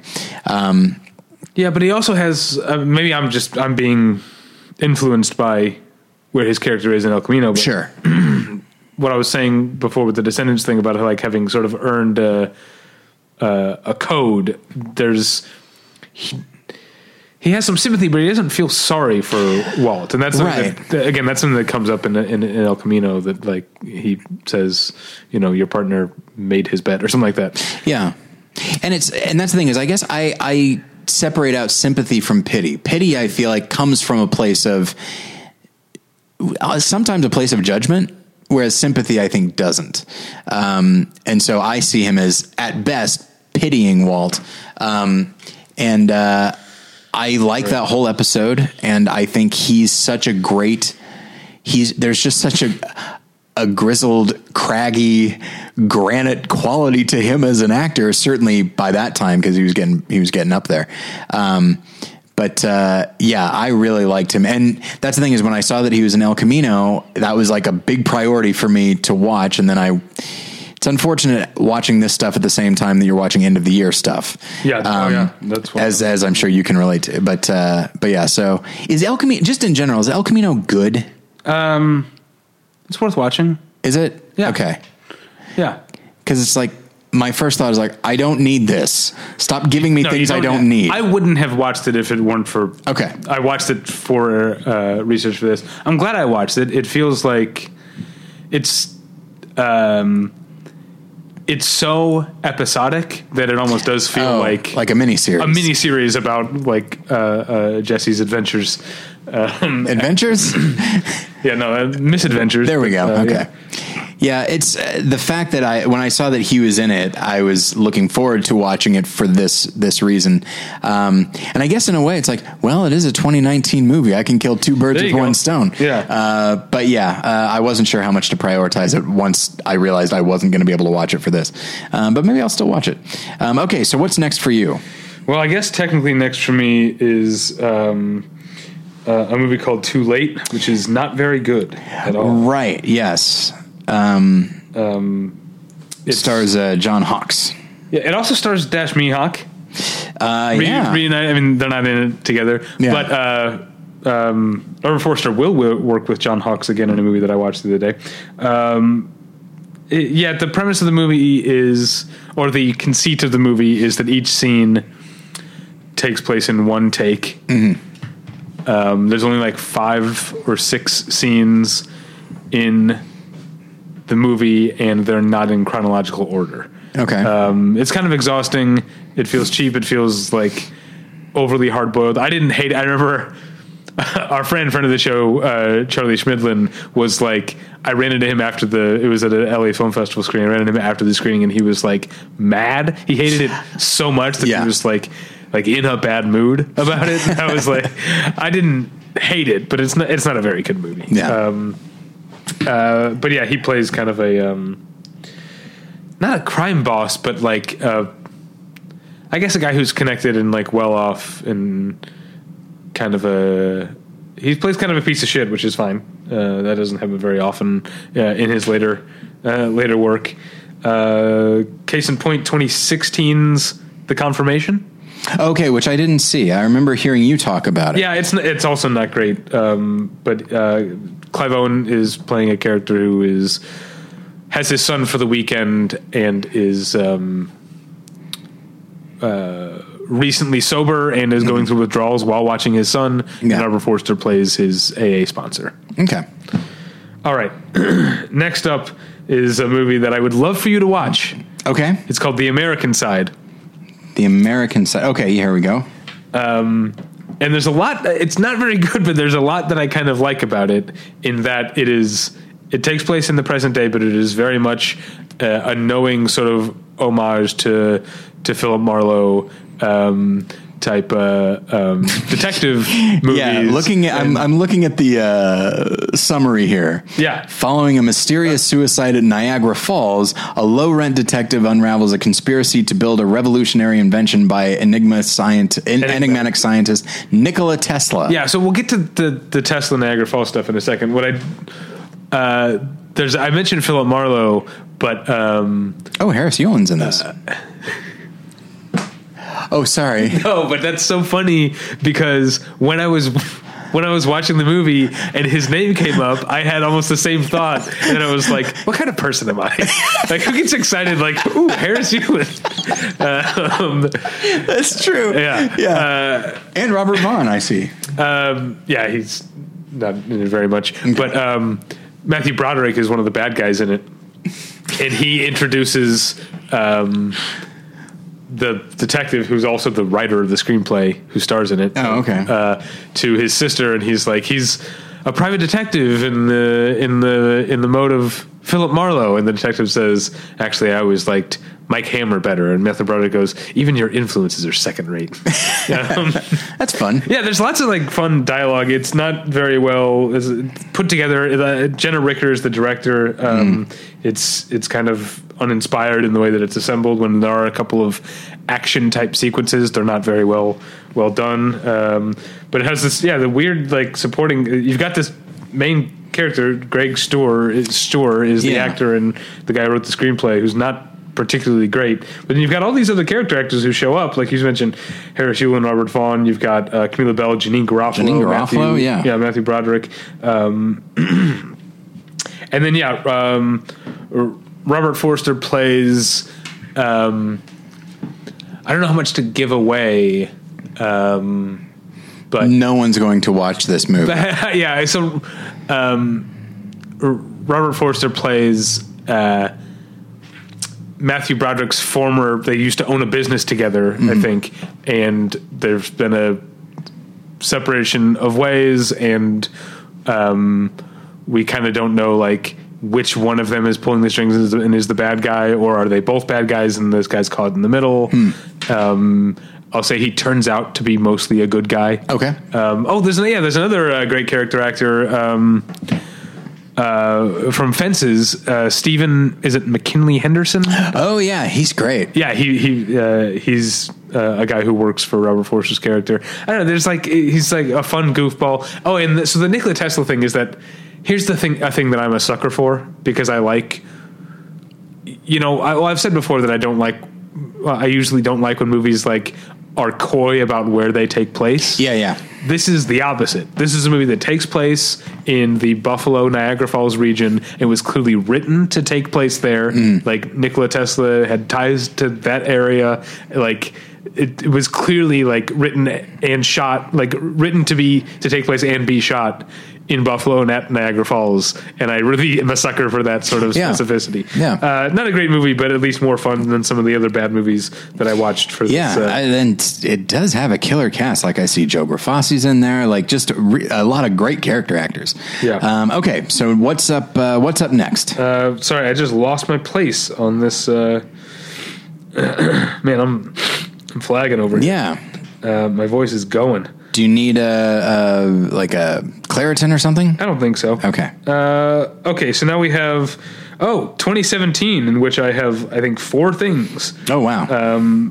The first two you haven't seen. Um, uh, the first first one is Small Crimes, unless you have seen that. I have not seen it. Okay, because it's an E.L. Katz movie. I know you like Cheap I- Thrills. yes. I didn't see Cheap Thrills. I didn't love Small Crimes. Um, And he and he did uh, that season of Channel Zero that I really Oh, liked. right. so in Small Crimes, um, uh, Nikolai Coster-Waldau uh, from Game of Thrones um, plays a, a guy who's recently got a, a former cop who um, went to prison, recently got out of prison, and is um, uh, also recently sober. But the sort of corrupt cop buddies that he was working for that put him into prison, as much as he's trying to go straight, they're like basically you better finish the job that you didn't finish six years Sure. ago. Gary Cole plays like the sort of head piece of shit. Um, His character's name is Dan Pleasant. um, oh, is it really? Yeah. And uh, yeah, again, a decent cast. You got his parents are Robert Forster and Jacki Weaver. Yeah, that's Um, great. His love interest is Molly Parker. Uh, Macon Blair, Ma- Macon Blair uh, uh, shows up. Our friend Pat Healy Yeah. is actually really good in it. Larry Fessenden. Larry Fessenden plays Yeah. a, a piece of shit bartender. A lot of people in this movie are kind of pieces of shit. Um, yeah, our friend Pat is actually really good because he is like um, uh, he's the son of a mob boss. He's kind of like little Carmine, except he's Oh, not okay. that stupid, and he's actually probably more dangerous. Okay. so he's like threatening, but he's also like a dork. I love that. Yeah. Um, uh, yeah, so he's yeah he's actually really good in it, but um, the movie itself is just kind of like uh, low rent, kind of ugly. Like I said, a lot of characters are pieces of shit, so it's kind of hard to uh, get on board with its view of the world. Yeah. Um, but this is Robert Forster in decent guy mode, where he's um, he's uh, of the two parents, he's the one who's more eager to believe his son has changed and welcome him back into his life, whereas Jacki Weaver, as his mom, is still very suspicious of him because he's done a lot of damage to the family over the years. Um, it's fine. There's a couple of good scenes uh, between him and Nikolai Coster-Waldau, uh, Okay. but not great. Um, but better than the movie that's right after Small Crimes, which is Small Town Crime. Oh, wow. Which is another um, John Hawkes uh, movie. Yeah. uh, and another like Small Crimes, a movie where John Hawkes plays an ex cop who is who wants to get back on the force, who lost, who's also a drunk. Um, this one, he's not in recovery; he's still a drunk. Okay. Uh, it's really the- working for him. yeah, but then he stumbles like while he's trying to get back into the onto the force, he stumbles upon a, upon a case and sort of decides to become a private eye, even though he's not licensed, and that helps him move past to his self pity and and I don't know. So it's another um, private eye type movie. Another fun cast. I know. Um, Anthony Anderson, Octavia Spencer, uh, Clifton Collins Jr. Always great. Um, Michael Vartan. Michael Vartan, Yeah. Alias, uh, big hockey fan. Um, Don Harvey, uh, who was on The Deuce. So I don't know Oh, okay. remember him. Oh, yeah, Dale Dickey, isn't it? Um, but uh, yeah, speaking of uh, Clifton Collins Jr., again, this is a bit of a spoiler. No one's going to watch it. You can watch it on Netflix, but it's a, uh, a tiny bit of a spoiler is that uh, Clifton Collins and Robert Forster end up making sort of an unlikely crime fighting team. In a way, I'm kind of overstating it a little bit. But, Okay. um, uh, it's unlikely both because it's Clifton Collins Jr. and Robert Forster, but even within the movie, um, Robert Forster gets involved because his daughter was murdered. Hmm. His daughter was a, or no, sorry, his granddaughter was murdered. She was a prostitute. Clifton Collins Jr. plays her pimp, so it's not likely that they become friends. Yeah. But then, as we learn more about the story, we realize that he had nothing to do with her, Right. with her death. Death. He's still a pimp. Sure. Still not a great guy, but um, again, this is Robert Forster in uh, like American, like the American side. He's playing kind of the eccentric rich guy Hmm.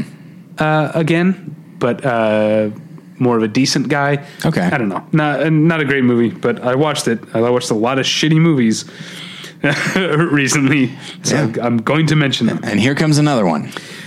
Yeah, the case for Christ. I Yeah. and this is another uh, essentially like one scene. It's another father role. Like this is what Yeah. he played as he got older.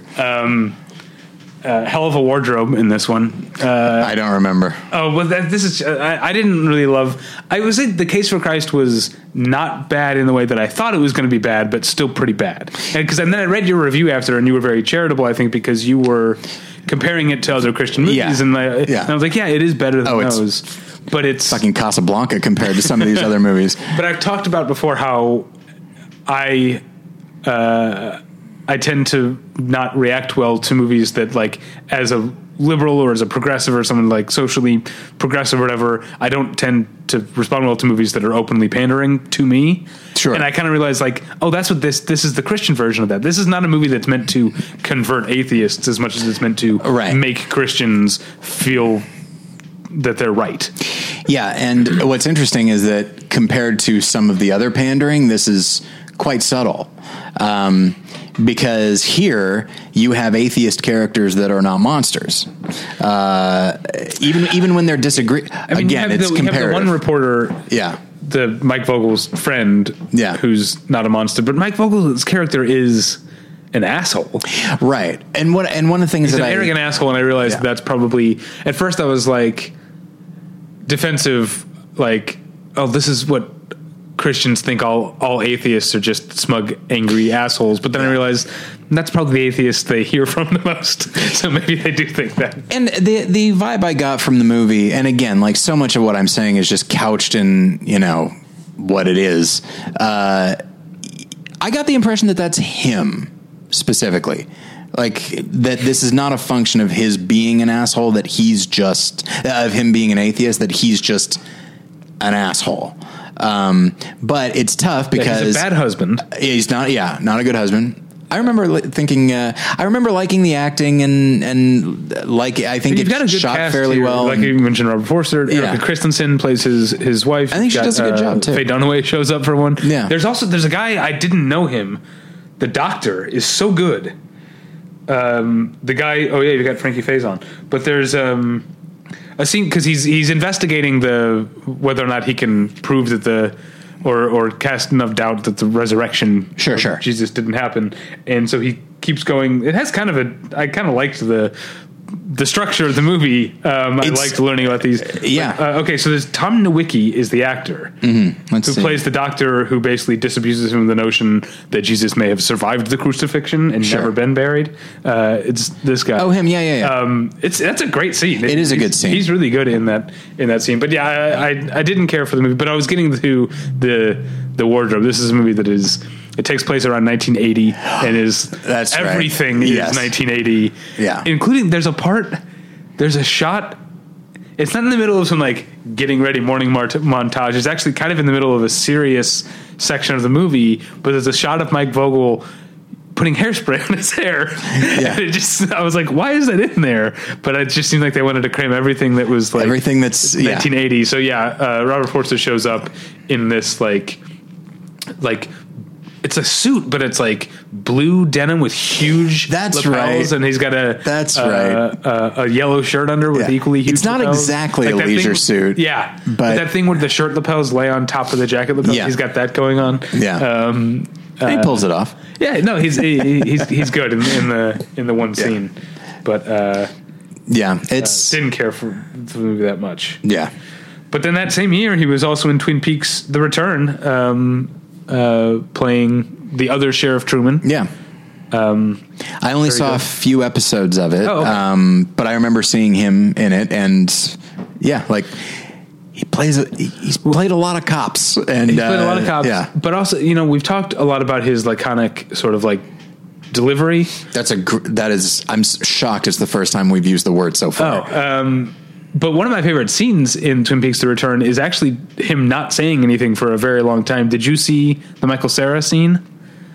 yes, when Michael Cera shows up and it's kind of like he's trying to say something nice, like give my regards to your brother Harry Harry Truman from the original Yeah. series, but he's just like very self indulgent and going on and on forever. And Robert Forster's character is sort of very like patiently Yeah. listening to. It's a great scene. yeah, Uh, that's like I guess on the page it's a monologue for Michael Cera, but Robert Forster's character is very much in the scene.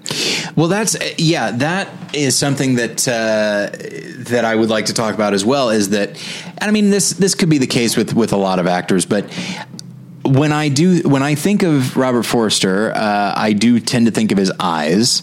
Um, he has very soulful eyes that um, can be extremely expressive. Uh, and it's worth noting that like so many of uh, his moments in like Jackie Brown and other things like when when a person knows how to shoot Robert Forster, it's usually they frame it in a way that like really focuses on his eyes, and his eyes can, you know, suggest uh, a real sadness or real loneliness or happiness. Like when you see him talking with with Jackie, like his eyes just light up and. In that scene, and in other scenes like that, uh, like right before he uh, uh, hauls off and cold cocks that kid. um, he uh, it's a look of incredulity, and like he's able to like with with very little expression on his face, able to convey any number of these emotions, uh, and it and it's because like just the slightest changes in his eyes, and just like listening to Michael Cera in that moment is very funny. Yeah. Uh, and yeah, you get the impression like, man, this guy's got the patience of uh, what is it, Job? Yeah, yeah, Yeah. Uh, He also, uh, especially in his later roles, Robert Forster actually reminds me of my grandpa on my dad's side, and Hmm. the, my, gran- my my grandpa also had a very, very dry, sometimes very corny Sure. sense of humor. Very much a grandpa sense of humor. You know, he built new shelves in the den and was very eager to tell everyone, "I'm very proud of my shelf." Uh, you see where I get it from? yes, I do. But also, my grandpa was tall, which Robert Forster wasn't actually, but reads. He tall. reads. He reads tall. I, Yeah, I would I think say he he's like six two. Yeah, I looked it up. Apparently, five nine, which is only. A, That's shorter than me. uh, is it? Yeah. How tall do you think I am? Because I don't know. I, mean, think I'm five seven or eight. I go five eight. Five eight. Yeah. Right. Like I know that I'm taller than you, but not by like a crazy amount. I, and I'm five ten. okay. All right. So I'm five. Let's say five eight. That makes me sound sound good. Okay. So then um, moving on to 2018, and a really great underrated movie from 2018. Um, what they had, directed by Elizabeth Chomko. Um, in which uh, uh, Hilary Swank uh, is a character who has gone home for home to Chicago for the holidays, while her um, marriage to I think Josh Lucas uh, is uh, kind of on the rocks, and so she's gone with her daughter, by Farmiga, um, to visit her family in Chicago. Michael Shannon is the brother who is still in Chicago. Blythe Danner is the mother who is who has Alzheimer's, and Robert Forster is the the the father. And so it's a Blythe Danner, I believe, was uh, Huff's mother. Yes. that's right. That's So right. back again. How about that? I didn't think about that. Yeah. Um, so um, it's a. Uh, it, uh, you never saw it? I no, I didn't. I, I was I was like while while because I don't like to ask you and I don't like you to ask me when we're prepare, preparing for these. Yeah. What are you watching? I want it to be a surprise in the Right. moment, but I was secretly hoping that you found a way to watch what they had. And Uh, I remember, you I remember like at it. the time you said that it would be my kind of thing, and frankly, with with that cast and with the premise, it's very much my kind of thing Yeah. as well. Yeah. So, and I heard that it was really well written too. It's, yeah, it's really it is very well written. I think Elizabeth Chomko, it's her directorial debut, but I think she's a playwright. um, and it's a movie that I think could it could tip too far into being like, oh, this is a movie about a dysfunctional family, but it's not. It's a movie about a, a family that has problems, but functions in the way that a lot Yeah. of families, like a lot of families, have problems and still love one another.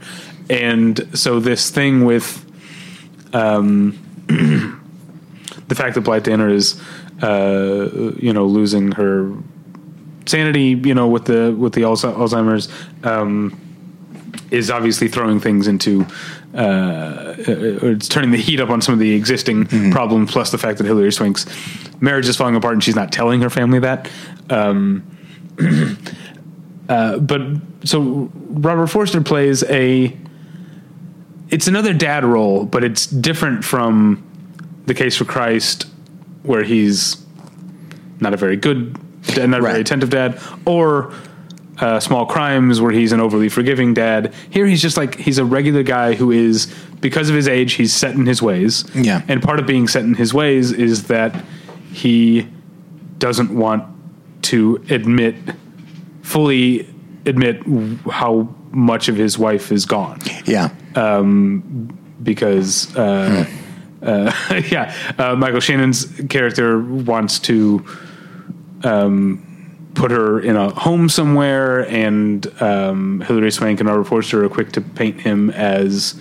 Hilary Swank especially is quick to paint uh, Michael Shannon as like, oh, you're just trying to shuttle her off, but he's like, you haven't been here every day Yeah. for this. Like, you don't realize how bad it is. You get to go back to California after the holidays or whatever. Yeah. Um, but uh, the movie is also very funny. It's also very because I love specificity when it even when I, I like specificity even when it's not something I relate to because Sure. it's but here you've got Midwestern Catholics and it's there's a lot of specificity to that uh, that I, I really enjoyed. the sort of like the way that they this was uh, okay because I grew up where everyone was Catholic um, like I was maybe in fifth or sixth grade before I realized people weren't Catholic. Um, and I remember like the first time I saw like Protestants or Christians like yourself like pray before a meal and actually like just say a prayer like speak from the heart. It was like so jarring to me because to me as a Catholic you say grace before a meal, which is something you have memorized by rote Yeah. and you just say it and once you're done saying it everyone gets to eat and so there's there's a great scene in what they had that is uh, uh, very relatable and, very funny uh, to me having married into a Catholic family, uh, I remember a few years, uh, m- many years ago. Sorry, it was maybe. It certainly wasn't like the first Christmas that I spent with Jen's family. It, it was probably a few years in. Uh, but as we sat down to like Christmas dinner, um, Jen. I, I think trying to make a point. I don't know exactly, but she said, "Tyler, do you want to pray for us?" And I said, "Yeah, all right."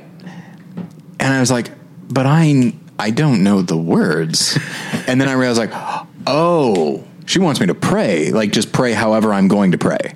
And so I did, and I just, you know, it's off the cuff and nothing. I didn't throw any crazy curveballs or anything. Yeah. You know, it's just like hail Satan. I didn't say that. Um, but uh, but anyway, so when I was done, uh, Jen's grandmother, who is just the sweetest uh, woman ever. Um, just treated it as, as like such a novelty and like so refreshing. And she's she's like, that was very nice. and she's like, and again, not in a condescending way. That's yeah. that's but she's she's like she goes, that was very nice. You know, I really felt like you really were uh, like you really invested. She Yeah. didn't say invested, but something like that.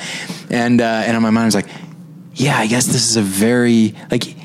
Even though they know that that there are people that pray like this out there, they haven't encountered many. yeah no you Uh, just say grace which is the You say grace. yeah. it's the well How do you say it? What is it? do you know? Do you still know it? God, it's been so long. Uh, Bless us, the Lord, and these thy gifts which we are about to receive. Uh, I can't remember what comes after that. Oh wow. Yeah, I can't remember. Um, but yeah, you just you just say it like Yeah. But it's I mean, there's one way to to say like oh it's like it's lazy or it's uh, not heartfelt, but also a lot of Catholicism is built around ritual, and so Yeah. there's something you know. Jews also say the exact same prayers at, Yeah. at, at, uh, at when they're observing certain things. So uh, I'll be defensive and say it's ritual, I but did- within what they what they had, it's clearly perfunctory Sure, and it's sure. funny in that in that moment. Uh, in 2018, he was also in Damsel. Damn right he was. I saw we we were both at the same screening, but I this is a weird memory thing. You understand? We're all film geeks here Yeah. listening to this. You understand? I saw what they had in Damsel months apart in the same screening room. I always, Oh, sure. I, I just remember stuff like that.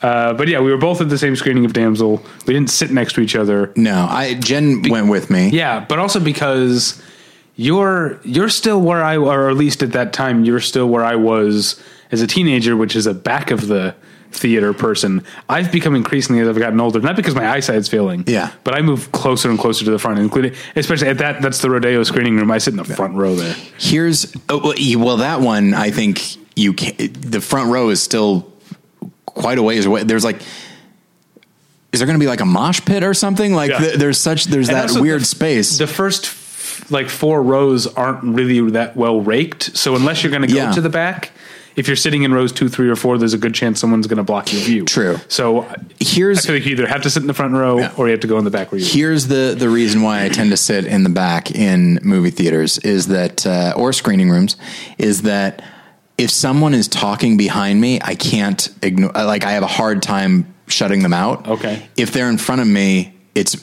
way way less distracting. That makes sense. Yeah, because So- they're talking away from you. Yeah, I think that's what it is. Um. So, So yeah, do, oh yeah. Do you have anything to say about Damsel? yes, It's just one. Oh, scene. so much. Yeah. It's one scene, but boy, what a great scene. And it's Uh, the first scene. yeah, and it's the it's- opposite of Psycho Yeah. or Somewhere Slow. It's he, Yeah. He shows up, knocks out of the park, and then he's gone. He does. Like I, I, you know, uh, that year I incorporated him into my uh, Bruce McGill nominations um, because that's Damsel. First off, I adore it. I love that movie so much, um, and I think it's and it's an a very offbeat film, and so and it kicks it off with that scene. All right, it's not merely oh here's a, a, a disgruntled priest uh, who's disillusioned with life, and he decides he doesn't want to be a priest anymore, and he gives or a, a pastor or whatever he is, and he so, so he takes off all his clothes, and so this other guy's like oh I guess I'll just per- act like I'm this. Uh, so it's like from a story standpoint, there's that, but also just you know, we've talked about like this world weariness, but so far it's been world weary, but undeniably sane. right? Yeah. the, here we have the same thing that we've seen before, but it's it's it's externalized in a way that we haven't really seen up to this point. Um, and like the character is saying kind of this very uh, uh, sad wisdom and an understanding of the world. And there comes a moment where the character's like, essentially, like, you know what? That's enough for me. And so he just like gets undressed uh, in front of this total stranger. He's just had enough. Like he can't keep it all inside anymore. And Robert Forster is a guy who, uh, as an actor, is like specialized on keeping it inside. So this is something I hadn't really seen from him before. Yeah. It's silly. It's sad. It's funny. Uh, and like it is a full fledged, fully developed character in one scene. And he, I think he, like you said, he hits it out of the park. He sets a tone for the rest of the film, uh, and I I love him in that movie. I Yeah. really I really do. Uh, and then finally, there's El Camino, which you didn't didn't watch, um, but uh, he's quite good in it. It's a it's like I said, the movie's very episodic, so he has one long centerpiece scene that takes place at his vacuum store. And the thing that I'll specifically call out that's such a great thing that I love that Vince Gilligan put in is that there's a whole scene before Jesse arrives at the vacuum cleaner store where this guy that we've seen as a guy who owns a vacuum store, vacuum cleaner store, but specializes in helping people like you know evade the law and get uh, and, and, and leave town. We actually get to see him talking about vacuum repair with Marla Gibbs. It's Robert Forster and Marla Gibbs is her customer, and there's like a whole like probably three or four minute scene of them just talking about her vacuum cleaner. Oh, that's great. It's such a great little moment, and I love that Vince Gilligan put that in there. Yeah. uh, for him. Um, yeah, I don't know what else to say. Uh, it's a it's a good scene. We already talked about the character. Yeah. Um, and he's just in. Uh, he actually does show up uh, again very briefly, but it's mainly, just the one thing. Uh, so that's uh, Robert Forster. He's got a couple things in the can. yeah. Um, apparently, the uh, I think Apple TV Plus is rebooting uh, or reimagining the Amazing Stories series, and I guess he Oh, shot an episode of that. But his last movie uh, is coming out this spring, I think. Um, it's called The Werewolf, and it's. Uh, I'm only aware of it because it's directed by Jim Cummings, who made Thunder Road, which was Oh, a short film right. that they then made a feature out of. I never saw the feature, but the short is Yeah. is fantastic. Um, so I think, uh, according to IMDb, The Werewolf will be his last film, Yeah. and we'll see that. and he plays a sheriff. Uh, is that right? Yep. Oh yeah, Sheriff Hadley. Um, Yeah. I'm trying to see. Oh, it does have a release date, March 20th. okay. So yeah, we'll see that. Um, is that the spring or is it the last uh, day of winter? I know you think of March as the spring. It's firmly in spring. Let's let's find out. Hold on. When is the spring? Hold on. Hold Okay. on. Spring equinox 2020 Thursday March 19th. So you're right. It will be coming out in the spring. Okay. Yeah. No, I knew. I knew I was right. I don't. I don't need you to tell me I'm right when it comes to the seasons. So yeah, this is a fun time talking uh, way more about Robert Forster than I thought we would. But, uh, But I- happens I'm- when we watch a lot of movies, and I, I'm glad we talked about it. Uh, me too. Uh, you know, it's it's uh, these profiles having become what they have, which is like sort of or obituaries, Tributes, basically. yeah, yeah. um, it does uh, it brings up this this feeling that I have of like there are so many actors, writers, directors, composers, all of this, and I've just been thinking lately about like just the people that have come and gone. Like I was thinking about. Um, well, I was thinking about JT Walsh, uh, but I was, uh, I think I might have mentioned it, mentioned him uh, last week or, or a couple weeks ago. I don't remember. Um, Charles Hallahan, Oh, you did mention it. who, uh, yeah, because because he was in Dante's Peak and he was in the thing and he was in a bunch of stuff, and then he died in like 97 uh, or 98 uh, of a heart attack and he was like in his early 50s maybe even late 40s um, and he's just one of those he was one of those actors that like there aren't going to be any profile episodes about him you know? And that makes me sad and granted he's still in these in a number of movies that people still watch. Apparently dante's peak is one of them. Um, and uh, and so when i think of somebody like robert forster who thankfully be, i think very much because of jackie brown i mean apparently he And was that's thinking why of most of the episode we talked about was the last 20 years. yeah, like uh, he got this. It, it raised his profile, and that's exciting to me. And uh, I'm glad we were able to talk about him because he's someone that uh, shows up in a lot of stuff, is always reliable, but a lot of non movie people. They might he for some people he's a that guy, you know. Um, but uh, I like being able to just take somebody who has an uh, an immense body of work that we've only that we only like scratched the surface of, uh, and and really like delving into who they were as an artist because people like Robert Forster or Charles Hallahan or James Rebhorn or any or any composers or directors like they're putting as much effort into their work as the actors that you know you know uh, and so i feel like delving into the craft of somebody like robert forster who it's so easy to take for granted uh, is uh, is something that i really one of the things that i really like about what this what our profiles have become. And so yeah uh, and it definitely has given me a desire to go back and uh, rewatch Jackie Brown, finish uh, Twin Peaks, Yeah. and uh, and You, should, you got to watch what they had. what they had. El Camino and Uncle Sam looks pretty good to me. All right. Well, uh, th- uh, you can find us at BattleshipPretension.com. This week, uh, I reviewed Weathering with You. Alex reviewed VAGS.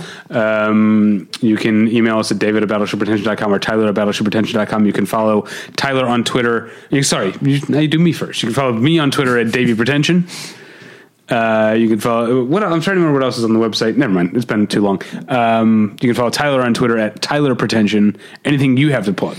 Uh, let's see. Over at uh, More Than One Lesson right now, by the time this goes up, yeah, okay. So there is a. Uh, there's a, a, new episode uh, of More Than One Lesson. It's about Once Upon a Time in Hollywood, with the companion film being F.W. Murnau's The Last Laugh.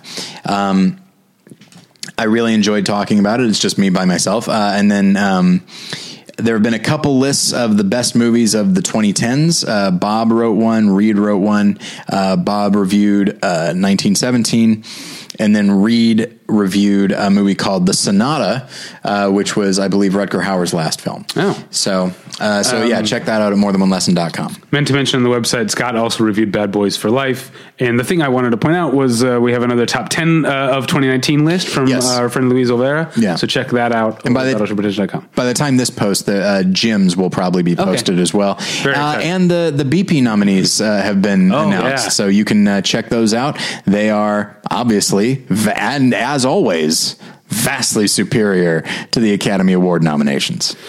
Thank you for listening. We'll get you next time. Bye. Bye.